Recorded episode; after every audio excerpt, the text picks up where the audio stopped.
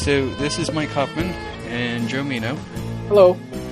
Um, I don't know if we're going to try to revive Brick Nebula, but this could be a, a Brick Builder podcast. Maybe eventually we'll turn it into a Brick Journal podcast. Who knows? Okay. Um, for right now, this is just a hopefully just a, a quick. Let's sit down and talk, and then let's see where this goes. I know eventually you said something about wanting to interview some different builders at some point, and that Yeah, we got intercepted. and and at that point we can actually release those as official Brick Journal Yeah. things, and we'll have to get an editor and you know find you some intro and outro music and and stuff like that. Mhm. But right now, this is just going to be an informal talk. I mean, one of one of a little bit of background. One of the things that I asked Joe today was um, name three really innovative projects that you find within the Lego hobby. And the the idea here is is that we've been around enough Lego conventions enough now that um, every once in a while you see some projects that are just that blows you away or just really get you to start thinking and uh, inspire you to, to want to do build better or you know take the idea and maybe improve upon it or so I've asked Joe this question he's had time to think on it I've gotten I've gotten distracted today with work so I don't have any ideas but I'll ask Joe anyway Uh, put me on the spot, won't you? Oh yeah, of course. Yeah. So I asked Joe what was his three projects, and won't you start with number one? And let's talk. Okay, doke. Well, um, the first project that came to mind is one that I'm actually working on, and that's the monorail. Uh, the reason why it's, uh, I think it's so innovative is because whereas the community fully wants the old monorail, the old classic monorail that uh, Lego produced many years ago, uh, there have been a couple of people who have decided to take that in a completely different direction and make a true monorail. Uh, and um, Power this was a- functions, right? yeah, power functions based. The first person to actually pursue that was a Japanese guy by the name of uh, Masao Hidaka. And, uh, you know, on YouTube, he actually has videos of his monorail, how it's put together, and how his tracks put together. So basically, the potential was already out there about a year ago for um, doing something like this. And uh, I had wanted to do a monorail for the longest time. Because, Uh, because you're a Disney freak. yeah. And it's, I like trains, but I don't like trains. Go figure that one out. hmm Um, yeah, and uh, the monorail is basically futuristic enough for, for me to look at it going, yeah, we can do something with this. Uh, unfortunately, I didn't have any idea of the technical know-how or the technical know-how to do anything with this, so it sat in the back of my head for about mm, about seven years. And then I spotted the YouTube videos and I actually started looking at what he did. And I promptly built my own monorail. Now, about the same time, Stephen Walker over in, uh, um, gosh, he's over over in uh, Washington State, I think. Okay. Uh, he started building a Disney monorail based on Disneyland's monorail, and he used the same specs, but he basically developed it slightly different. Uh, he did his own design and did a, a different interpretation. However, all of these fit under the, the, the same type of standard of a two stud wide track that you can construct. So all of this is going on about the same time, and it came. And I met uh, Steve over at BrickCon with his monorail and my ro- monorail, and we actually exchanged ideas. And um, he had in 2010. uh, actually this year, Okay. this year uh, in October. And uh, he actually ran both monorails, and well, I quickly found out what the problem was with mine. Mine, mine was geared incorrectly, so it lasted all about five minutes. But you had one working at Brick Magic this year. Yeah, and that was based on uh, Hidaka's uh, design. And while it was working, as in proof of concept work, it actually had serious uh, mechanical issues. Okay. Um, and it turns out that building a monorail, there's some genius behind the Lego monorail uh, in terms of how it actually drives uh, that I may try and incorporate into the monorail I'm working on. But um, there was it, there was a big learning curve in terms of making the monorail work. And it's just it's been interesting seeing all this happen because I've been communicating with uh, Masao, uh, well Hidaka, and Stephen Walker off and on. So this is basically, you know, you could say it's almost an international effort to try and get this off the ground. So I assume the end goal of this is to have Lego produce something official. Oh, that'd be a nice thing. that, that that'd be a nice thing to do. I don't know if it'll uh, ever ever happen, but that's why um, uh, Hidaka posted his ideas onto Lego Cuusoo, which is the uh, Lego crowdsourcing uh, site, for lack of a better term. Which is your second? No, actually, that was part. That, those are all the first. Oh, I didn't get that. Okay.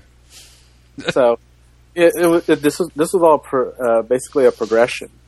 So um, because his idea was good and warranted me looking into it and trying to build it myself, and I was successful to a certain point. And he went on to submit it over to Cuusoo for that exact idea of having Lego produce it. Um, I think it's a great idea, mainly because the way it's structured, most of the parts uh, are off the shelf. Hmm. So basically, anybody with power function stuff, remote controls, and um, uh, basic brick could theoretically build a layout. So, uh, you know, for me, it'd be a much it's a it's a bigger jump than expected for a monorail set, and that's why that's why I just sort of sit at look at it and it's like the uh, implications and the um, potential for this are just astounding. Mm-hmm. Uh, so, because uh, once I figure out the power problems with the, the monorail, which actually is being used at a display now, uh, once I figure that out, the next step is to create an NXT based system off of it, which can be done. Uh, the power functions is compatible with NXT with a um, with a piece available from Hi-Technic, and through that, theoretically, I can come up with a completely remotely controlled system, Hmm. which I think is really cool. And then some uh, a guy over over at the Lego store here said, "Why not just have it color coded to the monorails you have?" And I just looked at him. and It's like, "Oh, you didn't give me such an obvious answer." but you know, using the color sensor from uh, current NXT, having it keyed to the color band on the monorails, you can have it designate. You know, the monorails go to specific places, and it's like that's brilliant. Mm-hmm. So there's a lot of potential there. So that's why that's my first one. Um, the only thing I can add to that is, um, It's clunky. right now, it's at its clunky. It's a clunky thing right now. yeah, yeah. From the videos I've seen, it it's a little, it's not very smooth. Yeah. Uh, and there's really there there are some issues to be met on that. Uh, I basically reskinned the uh, frame that was created by uh, Hidaka. I took out his stuff and replaced it with a with the monorail body that I created. The problem with it is that I added, I think, approximately 200% weight. so, so there's a lot, you know, it's like, yeah, I can get rid of a lot of it, you know, pare it down and come up with something better, maybe. But the character I got is, I like a lot, and I'm trying to figure out ways to get around that. And part of that is gearing up or gearing down. Yeah. So that's part of the trial and error of the system. Now, I was thinking in the back of my head, there was a German guy who emailed me through Brick Builder um, about a monorail system. that he developed that was Power Functions Ooh. as well. Mm-hmm. And remind me, and I'll I'll send you. I'll I'll see if I can find that email somewhere. Okay. But it's it it it it when you talk about it being an international project, it I don't think you know is just limited to um, to that side of the coast. I, uh, hmm Yeah, understood. Um, it, I, you know, my comment is based mainly on the fact that these are the places I spotted and or made themselves known. yeah, Uh, you know, for every one person, there's probably at least one other person who's busy somewhere working on the project and not telling anybody. they should. Simply put, they should. that's not me. Well, I know it's not you, but to anybody else. No, it's one of those things where it's like you know somebody else is working on it, or somebody else has solved this problem. I'm sure. So, you know, I'm looking forward to seeing that guy. Or girl. That too. Sorry, sorry, being Lego Lego sexist. Yes.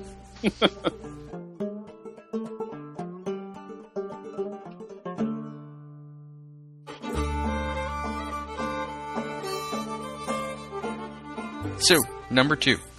Number two. What was number two?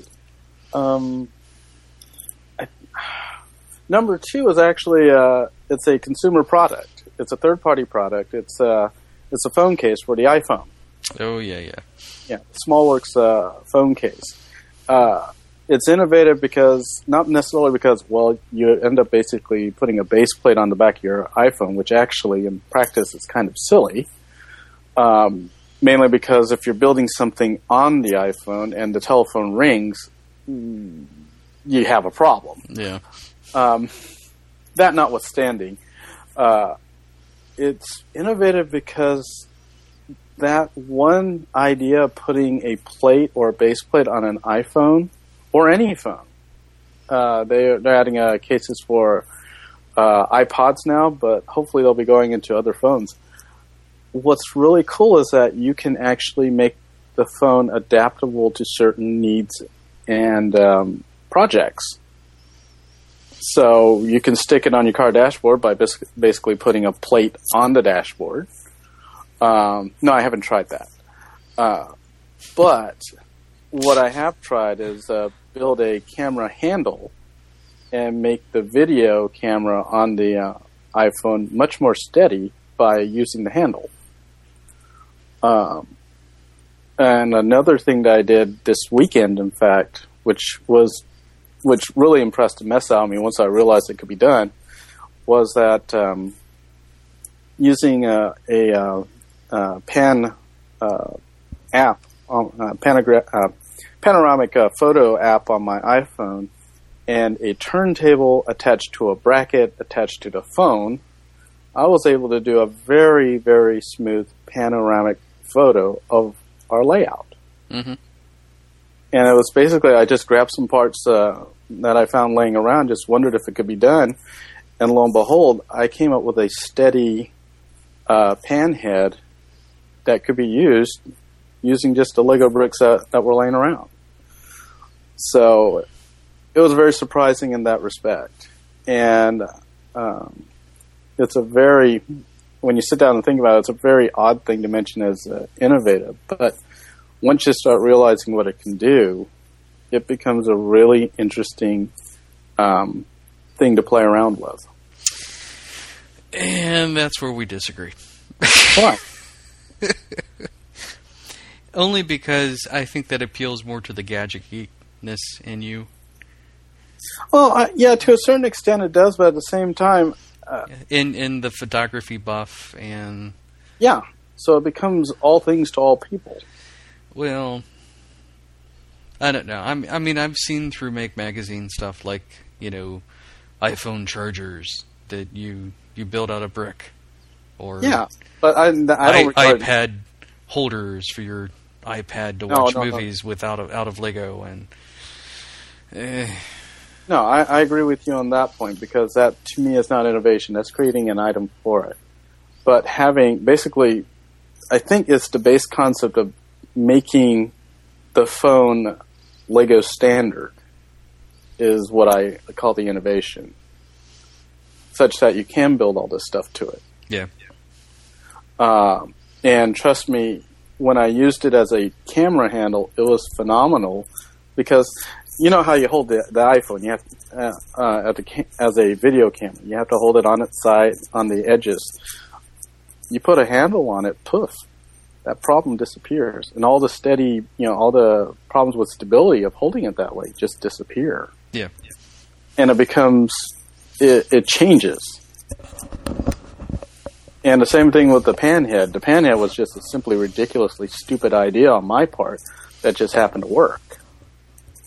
And once I looked at it that way, it's like, so you're telling me that this one frame allows me to do this.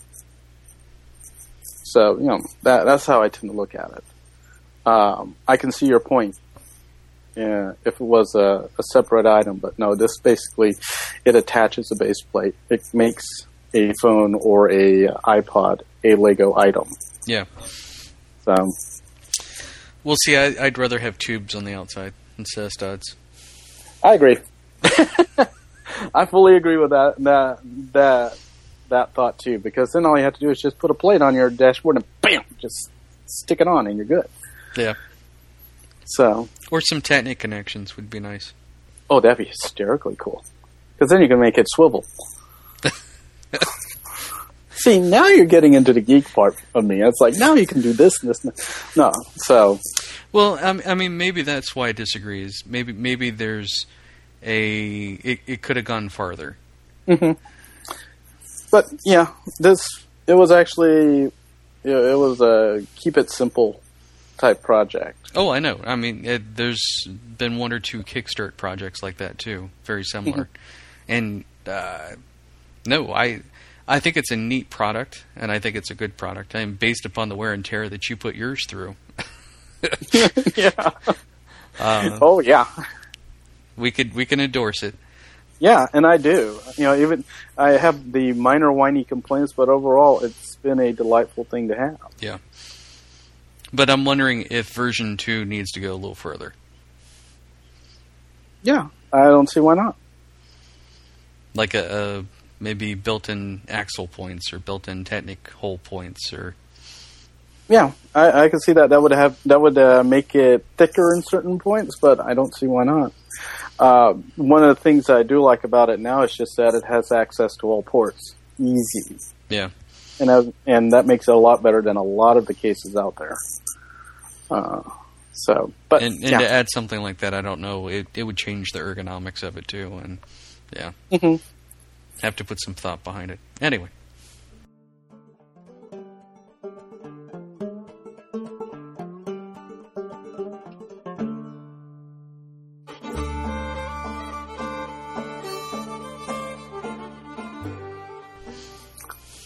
So onwards to number three. yes I can talk about that one. Number three would be um, the the bricks of character movement, for lack of a better term. okay Uh, bricks of character is basically uh, sculptures based on recognizable characters in media wh- wherever. The first person to actually coin this phrase, I think, was Iain Heath. Uh, Tommy Williamson also is one of the first people behind this. Uh, the reason why I say this is innovative is that they they're actually tackling the idea of changing, well, not necessarily changing, but making Lego a uh, legitimate media for sculpture, which has been tried uh, to varying degrees of success, but um, they've actually um, made it popular enough for it to be an ongoing theme in conventions. Uh, I like it a lot because of um, trying to make a straight brick into a curved organic shape is bad enough. Some of the best work not only incorporate that, but a sense of motion. Um, I um, I've always wanted to do something like a Mickey Mouse sculpture. Tommy Williamson has done one with uh, Mickey uh, being a, a Jedi Knight. hmm Uh, Mark Staffa has done one as uh, Sorcerer Mickey. Both of them have not only interpret Mickey Mouse, but they also interpret the motion with him. So they actually are a little bit more than your typical uh, straight-on build. There's a little bit thought behind it. Well, let, us get back to the original proposal there, the Mm-hmm. the philosophy behind this movement. Mm-hmm. Um, how is this any different than like Nathan Sawaya's sculptures or um, any of the large sculptures of human beings that are out there? Uh, a lot of the sculptures out there, for lack of a better term, there are some notable exceptions. Uh, uh, David Winkler has done some uh, sculptures that I would deem go beyond a typical. Let's just put something together, for lack of a better term. Uh, Nathan Sawaya's are, for the most part, his stuff is, um, it, it's borderline, for lack of a better term there is, you know, a lot of it takes advantage of the media, but a lot of it doesn't make it look organic. If you get my meaning, there, his best his best work is when he actually has something happen to the figure, such as the arm turning into bricks, or the um, figure exposing his uh, opening up his chest and bricks coming out, that kind of thing, because it takes it it takes advantage of the brick. On the other hand, uh, his figure is sort of standing still. Not so. It's it's a very raw, very very um. I wouldn't I wouldn't say incomplete, but very different interpretation. Whereas a brick's a character thing, which is, um, for example, Iain Heath doing a uh, sculpture of Spock. Uh, the proportion it's a caricature of Spock, but at the same time it's rec- recognizable not because of necessarily how he builds it, but um, in terms of technical, um, uh, well, technique or color or whatnot. But behind, if you take a look at it, if you switched it to silhouette, you probably could recognize him as Spock. Mm-hmm. And that is the most important thing because if you extend that out to Nathan's, you end up with a human a human that's all that could be to a certain extent this, the same type of human that's used for a typical uh, crosswalk graphic. Very generic. Whereas you know uh, he did o- Uhura same style. Turn off the lights just give him a silhouette you probably could nail it. Um, that I think is what what's most important. Um, you, you get a sense of the character without the references necessary. Uh, uh, in terms of color and all, it's just the raw silhouette. And some of his work is astonishing uh, on that level. Uh, Felix Greco has done some work on that level too. Mm-hmm. I miss his work, I tell you. Uh, but um, the whole establishment of that genre and getting that to a level of popularity that it that it enjoys now, that's a major achievement. Um, you know, cube dudes, that's another direction in the same genre. So the character parts is the important part of this. Mm-hmm. Am I missing that? No, that's actually pretty much it. Okay. um, trying to express a character. Um, go- if you if you study animation, a lot of animation is based on silhouette. You can recognize a person through silhouette. You can recognize their attitudes through their silhouette. That's the economy of motion that, that's chosen. Same thing with uh, with uh, most of these models. Mm. And when you see them up close, you know, some of the more, um, Sean Snyder comes to mind as another one. Uh, you know, they're sculptures, but there there's a lot of thought into not only the technique, but the actual character being uh, depicted. So, And- so basically breathing emotion into the the life of the sculpture. Yeah. Uh, and that's something that's just completely different from everything else. You know, being accurate to a scale, that's that's you know that's a different direction. But cr- you know, creating emotion, that's a whole different game. Actually, you could almost say that about um, figures that you would see over at Legoland. Yeah, because th- there seems to be a stylistic difference between um, accurate. well you have those that are very atomically correct Yeah, but then like with the new um, disney ones down at downtown disney you have almost a, a whimsical yeah, and that's a, yeah, and that's the other thing I like. It, it's not as serious as a. It, there's a sense of whimsy that usually comes in with those. okay Uh, and uh, that's another thing I really like too. Um, you know, I would almost. Uh, I'm getting. I'm starting to build in that direction because that is this, building in that building a character is the roughest thing you can try, and um, it's something that's caught my uh, caught my interest, and I'm starting to do that. Hmm. And Yeah. make it small. hence the flounder that's sitting on my table anyway Hey, whose bricks are those? They weren't mine. Sorry, I'm not going to let. Um, I, I appreciate your hospitality, but I'm not going to walk off with your bricks. you should have just borrowed it and brought it back No, I got the direct. I made directions, well, that's true so I have the information. Much more important.